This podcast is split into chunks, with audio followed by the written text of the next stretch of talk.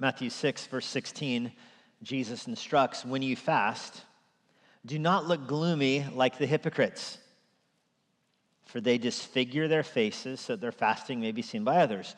Truly, I say to you, they have received their reward. But when you fast, anoint your head, wash your face, so that your fasting may not be seen by others, but by your Father who sees in secret. Your Father who sees in secret will reward you. This is the Word of God. You know, every religion in the world fasts. It's a staple. Every religion in the world has some form of fasting, uh, not just in it tangentially, but often central to it. Even like the American agnostic religion. Americans, uh, agnostic Americans love fasting. I can prove it to you. Check out the New York Times bestseller list. Half of the books will be murder mysteries, and half of the books will be diet or fasting books.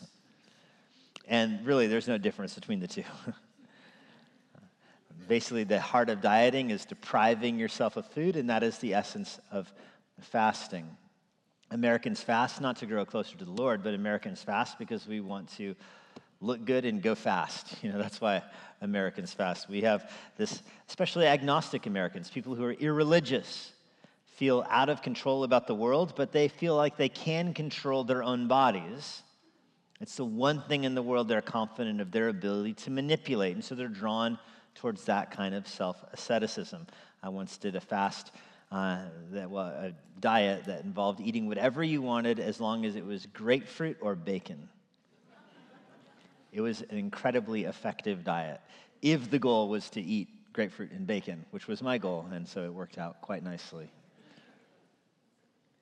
It's not just agnostic Americans that like to fast, but religious Americans like to fast. In, in, Islam, you know, there's the five pillars of Islam. One of them is the fasting of Ramadan. And, you know, Ramadan is basically a daily fast. You uh, wake up in the morning, you go to morning prayer, you go back to sleep after that, then you wake up again and do your day.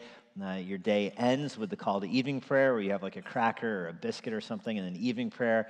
And then at the evening is a full, you know, feast with extended family, and it's a very uh, jubilant and jovial attitude. And then you go to sleep, and it starts all over the next day. So it is really, it's literally famine to feast to famine to feast, times 30, 30 days of that, where you uh, fast all day long and then feast at the evening. It's central to what it means to be a Muslim. Catholicism has its own forms of fasting. There's the 40 days of fast that leads up to um, the, Ho- the Holy Week, the Lenten fast, where you don't eat meat. You know, in church history, it was often you don't eat meat through those 40 days. You might be interested to know where that concept of Lent comes from. You know, in the early church, uh, baptism was practiced on Easter. It was the day of the year where most churches baptized believers. And so the believers would fast from foods during the day for the 40 days leading up to baptism, and then they would be baptized. But as the church in the, you know, the fourth and fifth centuries left believers' baptism and began to embrace infant baptism, the Lenten fast was no longer for baptismal preparation, but became just something for every believer to prepare themselves to celebrate Holy Week. So it was the 40 days before, you know, the Monday before, before Easter, and the Catholics taught that you're supposed to fast during that time to prepare yourself to celebrate Holy Week. Also in Catholicism, there's the everyday or every week fast on Friday, where you deprive yourself of meat on, on Fridays. And that's meat that lives on the, the grounds, not in the ocean or in water. You can eat fish on Fridays, hence McDonald's filet of fish kind of thing, uh, targeting the, the Catholic world who would deprive themselves of meat on Fridays. In the 1900s, those two fasts kind of merged, and a lot of Catholic countries in the world let people go back to eating meat on Fridays. If they gave up meat for Lent, or then it became gave up meat for every Friday of Lent, and it is a complicated system where the two merged together that is really central in Catholicism. For until the 1960s, it was a mortal sin to break those fasts.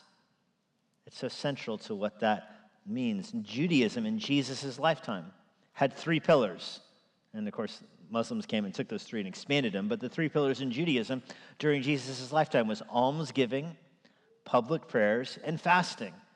And that's not something that every Jew practiced, but it was something the religious Jews practiced. They would devote themselves to those kind of things. And they would usually happen on Mondays and Thursdays. Mondays were the day of fasting, Thursdays were the day of fasting. That was in Judaism, commemorating the idea that Moses went up to Mount Sinai and received the law in two trips, one on Monday, one on Thursday. So the Jews, the religious Jews, the Jewish leaders, the Pharisees would fast on Mondays and Thursdays. Now, a skeptical person would note that in Jerusalem, Mondays and Thursdays were the market days. That was the day where everybody was out in the street and it was very uh, vibrant days, Mondays and Thursdays were. And so if you were to fast to be seen by others, that would be a very good day to choose your fast. That's what a skeptical person would notice. I'm not asking you to notice that, uh, but it is, um, it is hovering in the background. So when Jesus is talking about the fast of the Jews, he's talking about this fast that they would do on Monday and Thursdays, depriving themselves of food basically during the day, skipping lunch is what that was. And you know, when you think of it in terms of skipping lunch, you notice that they were looking gloomy and covering their face with ashes and everything. Uh, I feel that way sometimes after skipping lunch. it was a very, in a sense, over the top approach to it. Well, Jesus intersects with these teachings. You know, in the, those three pillars of Judaism, in Matthew 6, Jesus corrects all of them. Have you noticed? He goes after how they gave publicly with the trumpets and everything. says, don't give like that, give in secret. He goes after how they prayed publicly and says, don't pray like that, pray in secret. And then he went after how they fasted. He talked about that before the Sermon on the Mount, and now he's circling back to it again. After the, after the Lord's Prayer, he tells them, once he finished teaching them how to pray in verse 13, he then talks about the importance of forgiving in verse 14 and 15. He circles back to fasting and gives his instruction. Now, you want to observe in this that as he corrects their approach to fasting, he doesn't obliterate their fasting. He doesn't say, don't fast like they do or don't fast at all. He corrects it, he gives them a course correction.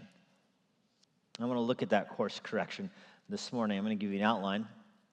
Uh, an outline of four reasons that believers fast. And I want to kind of start at this ground level, kind of uh, why fasting is in the Bible, what fasting is designed to do in the Bible, because fasting ironically, for American Christians, is somewhat sparse. I mentioned earlier how ubiquitous fasting is in our American culture, but the exception to that appears to be the evangelical world. A lot of American Christians are very uh, resistant or, or loath to this concept of fasting. And that's because I think, when you look through the last 20 or 30 years of church history, so many churches have been built up around this idea of felt needs, of designing a church to meet people's needs. And you recognize that if you build a church to meet people's needs, fasting is not a person's need. Your fasting is against your need. Your body wants food. You feel like you need food. Fasting is depriving yourself of that. So if you start structuring a church around appealing to people's needs, fasting is not going to make the list. It's pretty contrary to that approach to Christianity. Nevertheless, fasting is described in the Bible repeatedly. There's probably at least 30 different descriptions of fasting in the Bible, and I want to kind of corral those and put them under four headings this morning. First, people in the Bible fast because of despair. This is far and away the most common form of fasting in the Bible despair, sorrow. People fast when they are overcome with sorrow, grief, or despair. I mean, often at their own sin. When Jonah went to Nineveh, he, gave, he preached the good news to them. And by the good news, I mean he told them in 40 days, you're all going to die. and they heard that message and they were convicted and they responded by fasting. They weren't fasting to win God's approval, they were fasting because they were so broken by the awareness of their own sin. They were so broken and grieved by their sin, they didn't want food because of how aware they were of their sinfulness. So they fasted. Sometimes this was done for a public show of despair, like David when Abner died, 2 Samuel 3. Abner died, and I won't bore you with all the political details of Abner's death, but it was a big political news item uh, it was very important for David to message to the Israelites that he did not approve of Abner's killing. He did not approve how Abner was really murdered. He wanted everybody to know he was innocent in this. He didn't break his deal. And so he proclaimed that he would fast until the sun went down that day. It's 2 Samuel 3, verse 35. David says, May the Lord kill me if I so much as taste food until the sun sets. This was a way of David demonstrating to the Israelites he was in despair over his friend Abner's death. to message to people that he was grieving, he said, I won't eat for the rest of the day. That is fasting. It's not the most well known of David's fasts, of course. The most well known one is probably when his son died. Do you remember he had an affair with Bathsheba? Bathsheba had a child, and the Lord afflicted that child, and David prayed and fasted for a week for that child to live. In fact, 2 Samuel 12 records the scene after Nathan left, the text says. God afflicted the child that Uriah's wife bore to David. It was Yahweh that afflicted the child. The child became sick, and David sought Yahweh on behalf of the child. And David fasted and laid on the ground all night long. This wasn't a day fast. The text makes it clear that this lasted all through the nights. David just laid on the ground. He describes this fast in Psalm 35, verse 13. He says he put on sackcloth and he laid on his face and he prayed during that time. When you read the text carefully, it's just a gut punch. It says David sought the Lord on behalf of his baby. This baby's too little to seek the Lord. His baby doesn't know what prayer is. His baby doesn't know how to seek Yahweh's favor. And so, David, and it's David's own sin that is responsible for this. So, David is seeking the Lord on behalf of the child. He's trying to be an intermediary here, an intercessor. And he doesn't, doesn't eat during that time. This is not, I think you miss the point of this if you think that David is fasting to try to win over the Lord's favor here. No, David is fasting because he doesn't want food. He's so struck with grief over what's happening to his baby. He doesn't want to eat anything. Food would be terrible to him. This is the, you know, the person who's praying at the bedside of their child in the hospital, and you come up to them and like, oh, you should go eat something. I don't want to eat anything. I don't feel like food. I want to be here with my child. That's this scenario. And it lasts like that all week long. And at the end of the week, you remember, the child died. David gets up and showers and eats and worships the Lord. And it was mystifying his servants. If you remember, his servants were like, this doesn't make any sense. When the child was alive, you were praying and fasting, and now he's dead, you're worshiping? Shouldn't that be switched or something? David says, you know what? We're going to meet each other in heaven again. Let's get on with it. That's probably the most well known example of David's fasting, driven by despair. And this is a pattern that is all over the Bible. It's not just those. When the Israelites slaughtered a whole tribe, remember they wiped out the Benjamites in Judges 20, they responded by fasting. It was like they accidentally killed all the Benjamites, if you remember. Like, whoa, we didn't mean to get all of them. And they responded by weeping and fasting. There's so many other examples that time would get away from us from. But that's probably the most common example of fasting in the Bible, is when someone is gripped, gripped by despair and grief and they respond with fasting. Second example danger. Danger. And you could, you know, if you made your own list, you might choose different categories or combine some of these categories or add to these categories, but this is my list, so I get to choose them. Danger. People in the Old Testament, often when they found themselves in immediate danger, responded with fasting. 2 Chronicles 20, for example. Judah, the nation of Judah, was surrounded by their enemies.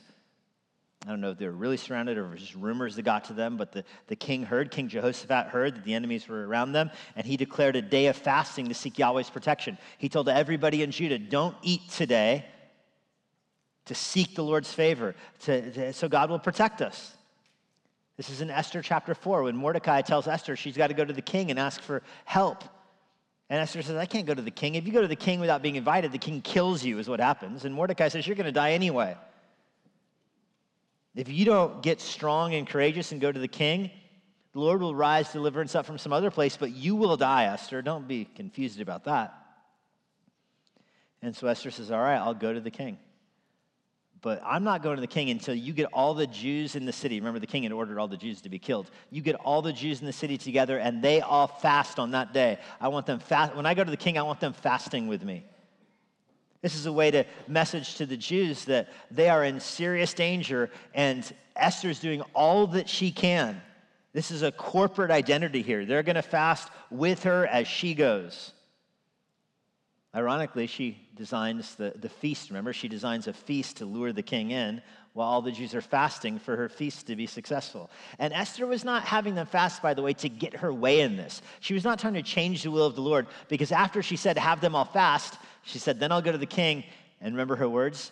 If I perish, I perish. She wasn't fasting to manipulate the Lord's will. She was fasting because she had surrendered to the Lord's will. Whatever you're going to do, Daniel does the same thing. You know, it's in Daniel's fast where he sees his people in danger and he fasts. But remember, they, they tell the king, his Shadrach, Meshach, and Abednego tell the king, listen, if we die, we die. We'll only die. It's the worst that can happen. People responded to danger with those kind of fastings. Ezra, another example that comes to mind. Ezra had asked the king if he could bring gold and silver back from the capital to rebuild the temple. Do you remember this? And the king says, Yeah, do you need an escort? And Ezra says, We don't need an escort because Yahweh in heaven, he's watching over us, and we have the Lord's favor, and this is the Lord's will, and it's his plan, so we're going to be fine. And then Ezra's messengers come back to him and say, Hey, there's armies lining the road waiting to ambush you and steal your gold and silver. Is in Ezra 8. He's in a bit of a pickle now, right? What is he going to do? Go back to the king and say, On second thought, we'll take that escort. No. So he fasts and asks the others around him to fast. And the end of the fast is when he comes up with the idea we'll give all the money to the priest, and the priest can take it. Maybe they'll be able to slip through, and the Lord honors that, and they're successful. There's an interesting example from our own nation's history, well, from England's history, 1756. King George II was king of England. And, and that's not the King George of the American Revolution. That's before, before this, King George II, who was not liked by Christians. King George II was uh, having an affair, and he was parading his mistress around as if she was queen. He had children. His children were being raised Roman Catholic. There was the fear that when he died, the, the country would turn back to Catholicism. There was persecution of believers. Christians were not having a good time in, in England. So many of them were fleeing. They fled to the uh, mainland Europe, the Netherlands. Many of them fled to the U.S., if you recall, in that time period. Imagine how bad it would be for them to say, you know what, we're going to go on an ocean voyage and have our luck with the Indians. We're getting out of here. But that's what was happening in 1756. And the French saw all the dis- discord in England, and that England was on the border of its own civil war. And so the French thought they would invade. They gathered their armies together, and they were going to cross the English Channel and invade England. And King George heard about it, and he declared a fast and appealed to the Christians to fast. John Wesley describes this in his journal about how outrageous it was, like how just shocked the Christians were. This is the guy that had been persecuting Christians yesterday, and today calls them up and says, oh, By the way, I really need God's help. Would you fast for our country? Imagine being the pastor that gets that phone call. And John Wesley said the, the church agreed, and all the churches in England fasted for a day for England's deliverance. You know how it turned out? You speak English and not French. That's how it turned out. Danger. Thirdly, people fast for direction. This is the most common New Testament example of fasting. The others are mostly, as you can see from the examples, Old Testament. But in the New Testament, people often fast for direction because they don't know what God's will is for the next step of their life. You see this at the church in Antioch in Acts 13. They're trying to choose missionaries to go reach the Gentiles. They don't know who to choose. And so the leadership of the church fasts and prays.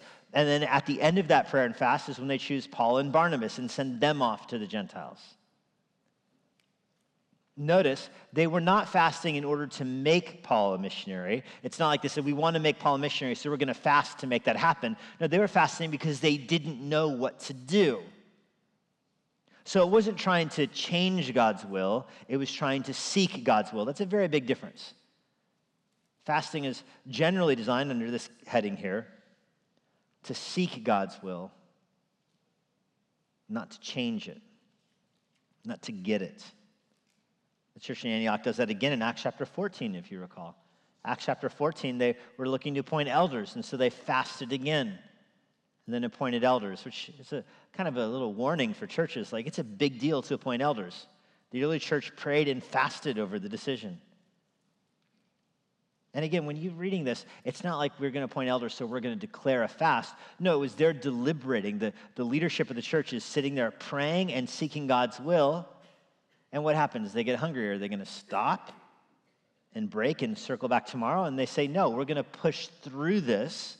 We're going to keep praying until we're all unified in this. In this sense, prayer and fasting was a way to have to seek the Lord's direction. It says the Lord revealed to them to make Paul and Barnabas missionaries. I don't think that meant an audible voice that the Lord spoke into the room, Paul and Barnabas. Uh, I think it more likely it's the leadership of the church that doesn't have unity in this, and so they're praying and they're not breaking. They're not going to separate and go their own ways and circle back again tomorrow. No, they're going to stay in the room and lock the door until they're all in agreement.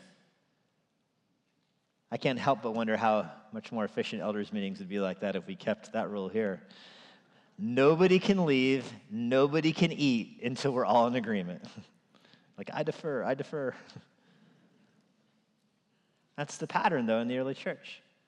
They fasted to find direction, what the Lord wanted them to do. What the Lord wanted them to do. Again, a caution. This kind of fasting is like the Sermon on the Mount prayer. You're saying, God, I want your will to be done, not mine. Think of how often, every four years or so, it seems, people say we should declare a day of fasting so that so and so gets elected president. The name may change every few years, but it's the idea. Let's declare a day of fasting so this person wins the presidency, or this person wins the governorship, or this person wins this or that. That's different than the New Testament model of fasting. It wasn't fasting to get this result, it was fasting because we don't know what to do. It was a submission to God's will. A submission, a way of saying, God, your will be done, not mine. In Hinduism, there's this practice of, it's called the practice of manau, which is a way that creditors can collect money. It's somewhat common in India, I read, where somebody is owed somebody money, the person who's owed the money can shame the person who's, you know, in debt to get them to pay. You'd stand outside their house and you wouldn't eat and you wouldn't drink and you wouldn't change your clothes and you just stand there looking forlorn. Eventually, the neighbors are going to ask, Why are you pacing back in front of that person's driveway? He said, Because they owe me $100, is why. And the idea is that the more forlorn you look, the more shame is heaped on the person who owes you the money. Eventually, they'll pay just to get you to stop shaming them.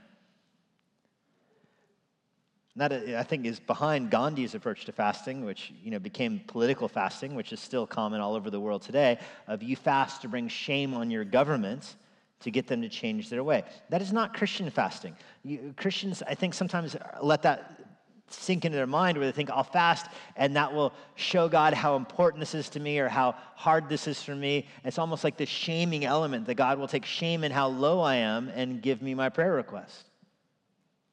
That is not Christian fasting. Christian fasting is about seeking the Lord's direction, not shaming Him, but seeking Him.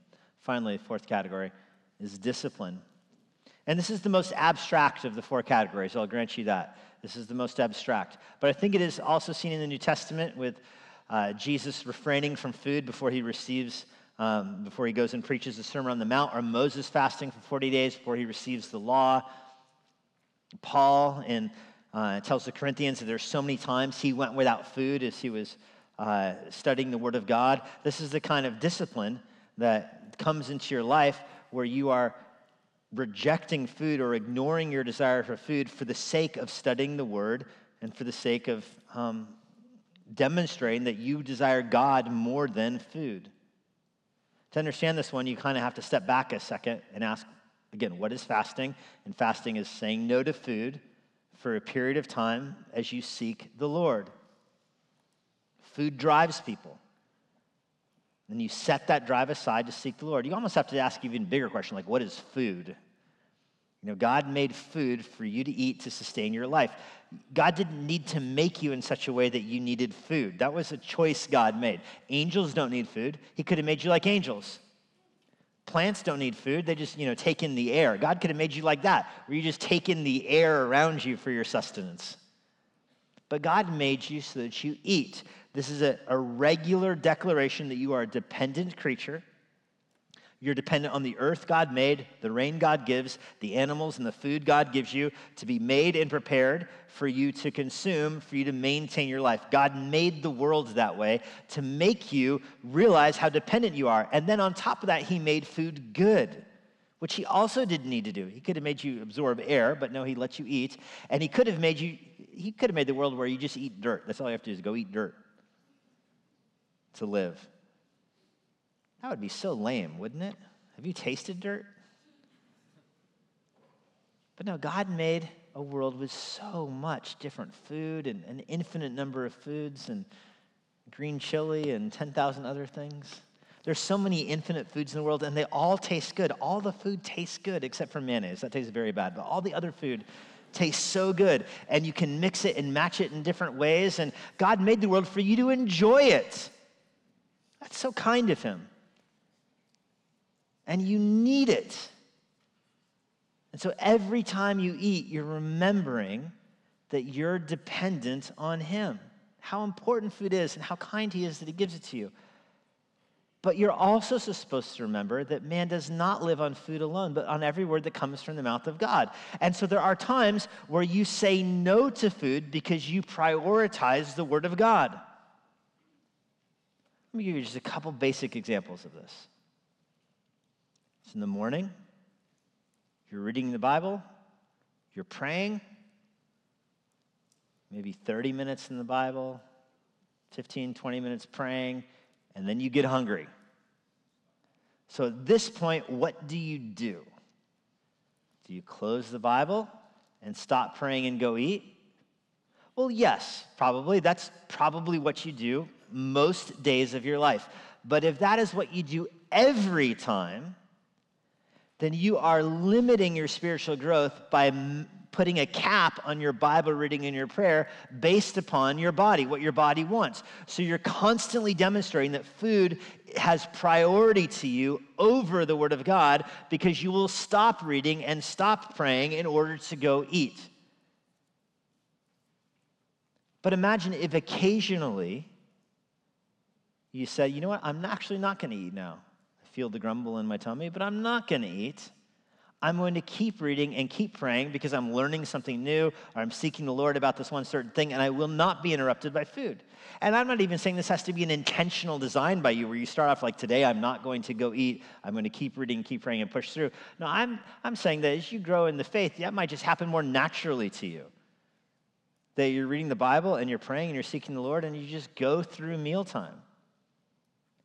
Or imagine a different scenario. You didn't have time to read the word in the morning, you didn't have a devotional time, you didn't pray, you go off to work.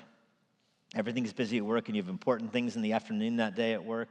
You would like to pray about them, you'd like to seek the Lord about those things, but you don't have time. But you do have a lunch break. You have an hour right in the middle of the day. So now you have the choice. Are you going to take that lunch break and go out with friends and go eat or go down to the cafeteria and eat? Or are you going to say, actually, no, today I'm not going to do that. I'm going to stay in my office and I'm going to read the word and I'm going to pray to prepare myself for this afternoon. That's just the choice you make right there. I'm rather seek the Lord's favor right now. I'm going to prioritize that over going to eat. That's not something you do every day. But I think it is a tool you should have in the tool bag, so to speak. And if you don't have that tool, then every time your just spiritual life is maxed out by the limitations of your tummy. You have to remind yourself that, listen, your body works for you. You don't work for your body. This is a basic principle about Christian living. Your body is your employee, you are the boss of your body. don't let your employee boss you around. Your body says, Ooh, I'm hungry, feed me. You can say, No, body, be quiet. I'll tell you when you eat. You get in line back there. And if you understand that, you will have self control in all kinds of spiritual areas. If you fail to understand that, you'll give into gluttony, you'll give into laziness, you'll give into lust. You're like, ooh, I want the pillow. Pillow calls. No, body. You're going to keep working until it's clock out time. Lust, you give into lust because your body wants something. No, body, get in line. Fasting helps you cultivate that discipline. Now, listen, non-Christians can cultivate, cultivate that discipline. Non-Christians can do intermittent fasting because they, you know they're prioritizing the look of their body and whatever over their food. I'm not talking about that. I'm talking about you prioritizing the Lord over your food. That's why fasting is an important tool. John Piper has a, a great book called Hunger for God. I stole the title for the book for the title of the sermon today. Maybe some of you noticed. He has a great line in there that says, he realized that for him and for many people in his church, the greatest danger to their spirituality was not pornography or not adultery or not cheating on their taxes, like not the, the big sins that you think, oh, people might be tempted to do those sins. He said, no, the biggest danger for most of the people I know is not that. More dangerous to them is not that spiritual poison, but Pop Tarts. apple pie. That's the bigger danger to their spirituality because whenever they're reading the Bible, they see something that is good or food and they like stop the Bible reading and stop praying to go eat. That is more dangerous to them than those other, because those other sins aren't necessarily tempting to many of those people. But they just max out their spiritual life because of their tummies. Fasting is important because it teaches you that food is good, but God is better. It keeps you from falling in love with the messenger, or with the message, the food, and provokes you to fall in love with the messenger, the Lord who gives you the food, by recognizing that he is more important. Now, in all of these descriptions on the screen, all four of them, I hope you see that all four of them are connected to prayer. And so let's jump back into our text. I told you that was a long introduction. Now we're to the text. When you fast, verse 16, do not, notice this says when, not if, but when. There's almost a presumption. It's not a command, but it's almost a presumption. Do not look gloomy like the hypocrites, for they disfigure their faces. That word disfigure there, it's the, uh, the word for erase or eradicate. They're putting so much ash on their face that they almost can't be recognized. I say almost because it's important to them that they be recognized, but almost. You look at that person and go, oh, do a double take with all the ash on them. They're totally disfigured. Again, we're talking about people that skipped lunch here, but they're totally disfigured. Truly, I say to you, they have received their reward. They want to be recognized by those, as those who fast. Well, they got it. When you fast, Jesus says, anoint your head and wash your face. That way, you're not being a hypocrite. Anoint your, you're fasting and you feel weak, and Jesus says, you know, throw some water in your face, shave, put on makeup. That's two different categories of people the shaving and putting on makeup, two different categories of people there. Dress yourself and look appropriate. Don't draw attention to the fact that you're, oh, I'm fasting. I couldn't possibly, I'm fasting. No, clean yourself up because you're doing it for the Lord, not for the people. This gets to the heart of what fasting is. Remember, your fasting is you're so driven by desire to experience the Lord through His Word and through praying. You're not doing that if you're doing it in front of other people, just like basically. And so Jesus says, clean yourself up.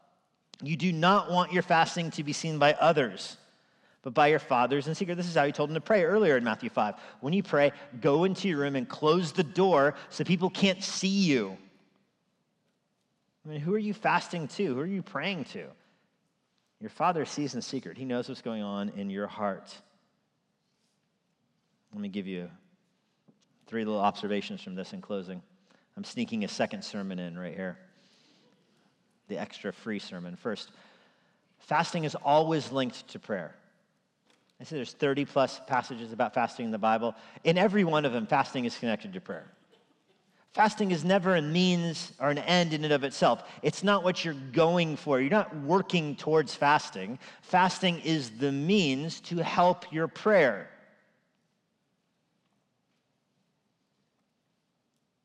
Fasting is the mechanism by which you spend for a long time in prayer and in the Word of God. It's not the goal in and of itself. You're burdened with a need, you seek the face of the Lord. Sometimes the burden is so much that you don't even want to eat because you're seeking the Lord's face. It's about the prayer, not the fasting. Secondly, fasting is driven then by prayer, not by your schedule. Because remember what I'm telling you that fasting is? I'm telling you that most often Fasting is just, it's natural. It's not something you're like, oh, I'm going to fast here. No, it's, it's natural. You're like so overwhelmed by grief that you don't want to eat. Or you're so consumed by your time in the Word or by your prayer that you don't want to eat. It doesn't cross your mind. So you realize, oh, I guess, I guess we're fasting today. Because that is driven by prayer, not by your schedule. When you have that attitude towards fasting, do you understand how weird it would be to say, I'm going to do that on Mondays and Thursdays? Or how weird it's going to be to say, I'm going to do that for these 40 days. Or I'm going to do that on every Friday. Or I'm going to do that for these 30 days over here. It, eh, that's not this. That's not what I'm describing. I'm not describing a calendar driven fasting. I'm describing an urgency where there's a prayer request or a spiritual need in your life that that's driving you rather than what day of the week it is. This is why, by the way, that Protestant churches or evangelical churches don't practice Lent. Because we're not driven by that kind of, that's not, the calendar is not formulating our, our fasting here. We celebrate Easter, we celebrate, commemorate Good Friday, but we don't fast for a month leading up to it because fasting for us is driven by the desire to know the Lord. Now, listen, I know that there's cultural differences, like I mentioned. Eastern Europeans or, or Europeans in general, believers fast way more than American believers. Asian believers, especially Korean believers, fasting is a critical part of their evangelical culture. And my caution for all believers, regardless of what culture they're from, is to make sure that fasting is driven by a sense of urgency for the Lord rather than by a schedule. And then, thirdly, fasting is a Christian model, not a Christian mandate. And this is the part where you just have to be a little discerning here with your categories. If you're being, if you're taking all that the New Testament says about fasting, well, all the Bible says about fasting, really, there's a couple conclusions you're going to have to reach. First of all, the Bible does not command, command fasting. You're never commanded to fast. There's no New Testament commands that tells Christians you must fast. They're, it's just not there. Even in the Old Testament, there's only one fast commanded in the Old Testament, and that was the day before the Day of Atonement, because they're grieving over their sin. There's no command to fast. At the same time, fasting was so common in Judaism that you would expect Jesus to say, Don't fast if he wanted his believers not to fast. Instead, he says, when you fast. So again, he doesn't command it, and he doesn't say don't do it, but he doesn't say do it. So that leaves you, you have to get, be, have nuance here. And I know there are some believers that say, no, you need to say fasting is commanded. And there's other believers that say, no, you need to say Christians shouldn't fast because Jesus already came. Neither of those two are what I'm seeing here. What I'm seeing here is a pattern of fasting that is often naturally driven by your time in the Word of God, that's not mandated. And so I want to give you a couple verses to help form your mind on this. Flip over with me to Colossians 2. We got a few minutes still. Flip over to Colossians 2.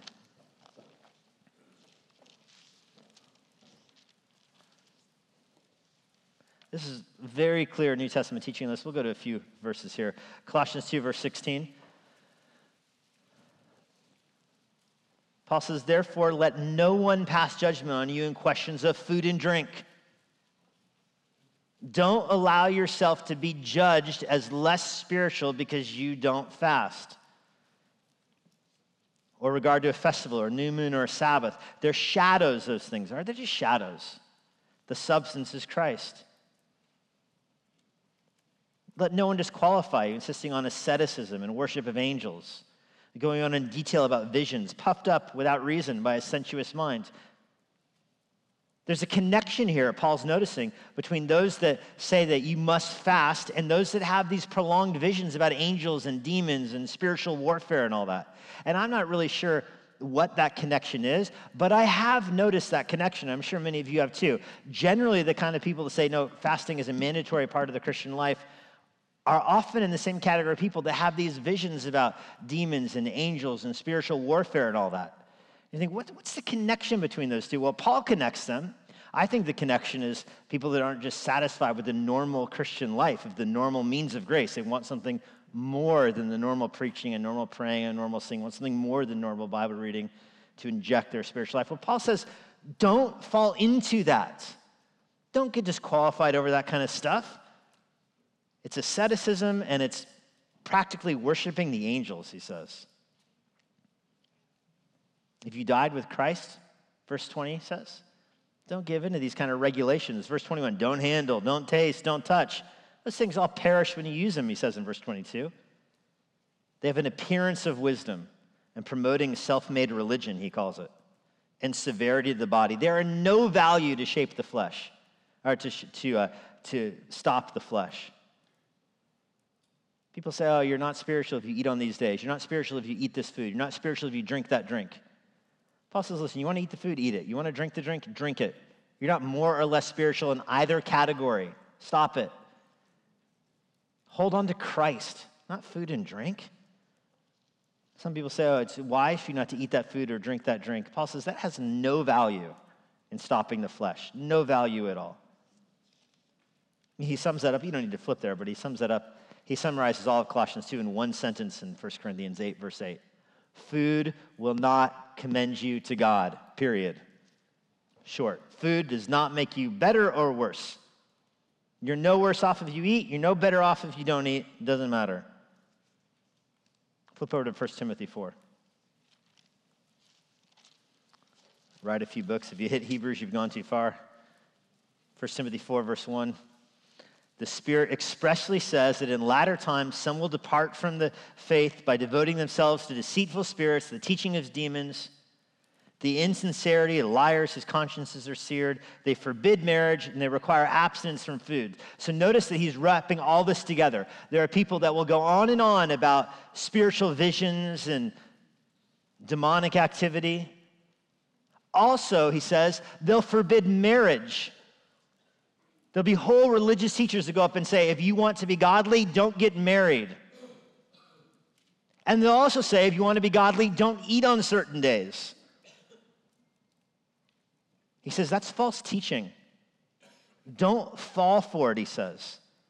Because everything, verse 4, everything is created by God is good, and nothing should be rejected if it's received with thanksgiving. Talking about food and marriage. God made marriage good and he made food good. So be thankful for it. I've said this before, I will say it again. Food tastes so much better when you're thankful for it. Amen? And you've seen this if you've got little kids. They don't like the food before they even tasted it. They're not thankful for it, and it's not going to taste good. When they are thankful for it, it tastes so much better, and the table is happier. The same is true with marriage. So much marriage counseling can be distilled to that basic point. Be thankful for your spouse, and your life will be happier. You might say, oh, but my, you don't know, my spouse is a slacker, loser villain. Yeah, okay, but he's your slacker, loser villain, okay? so be thankful to the Lord for him or her. You'll just enjoy marriage better, you'll enjoy life more.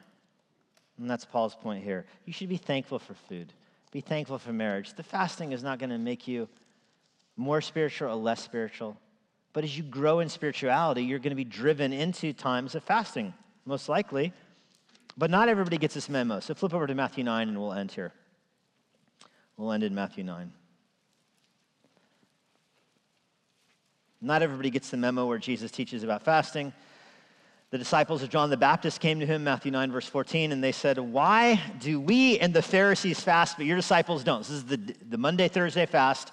The disciples of John the Baptist said, John makes us fast. How come you guys don't fast? This question is probably happening on a Monday or Thursday, would be my guess. Remember, they're all inside Matthew's house having a feast, and John the Baptist disciples are like, What in the world? Jesus' answer is incredible. He says, Can the wedding guests mourn as long as the bridegroom is with them? What? When the groom is at your table, be happy, Jesus says. Notice in this statement, well, first of all, take an American wedding. If you're going to a wedding, you're celebrating the wedding. Don't play the game where you're like, I'm going to go to the wedding, but I won't eat the cake, and that way they'll know I don't approve. if you go to the wedding, you're going there because you're happy and you're celebrating. And you're sitting at the table, and you know, in the American weddings, the bride and groom are, go around the room together, right? They go table to table at the wedding and say hi to everybody. You know, even if at the point they get to your table, you're bored out of your mind and your food is cold, you need to be happy when they're at your table. They come by your table, you're just like, oh, I'm so happy for you. You're not supposed to say, this chicken's kind of, you know, rubbery. it's their wedding. Jesus says, This is why my disciples don't fast, because I'm here. Jesus is elevating himself to the position of the bridegroom. He says, I'm the groom of the church. I'm the Lord of the church, Jesus says. And when I'm here, my people aren't fasting. Yeah, there's national danger, but Jesus is here. What's more important? You're despairing, and Jesus is here. Where are you going to go? You're driven in the Word of God, but Jesus is here. What are you going to tell Jesus? Jesus, hold on, please. I'm reading the Bible. I'll get back to you in a second. I got to really, I got to cross reference. I got to chase down. Hold on, please, Jesus. No, he, Jesus is here. And Jesus says, but the bridegroom's going to go away soon. And then my people will fast. Even again, the way he says it, he's not a command, it's a pattern. And saying it that way, Jesus drives home the point.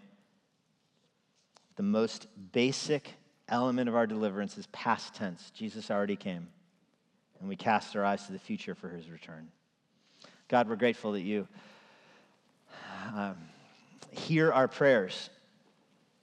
We have a hunger for you. We want to see you and know you more in our life. That's what drives us more than anything else, Lord, the desire to be close to you. Help us grow in our love for you. Help us experience you more. This is what we desire more than food, is to know you, our Lord and Savior. We ask this in Jesus' name. Amen. And now, for a parting word from Pastor Jesse Johnson. Thanks for joining us. If you're in the Washington, D.C. area, I would love to see you at Immanuel Bible Church. For more information on our church or our current service times, go to ibc.church. For more information about the Master's Seminary and their Washington, D.C. location, go to tms.edu. I hope this resource has been a blessing to you and it helps you seek the Lord daily, serve others around you, and share the gospel with boldness.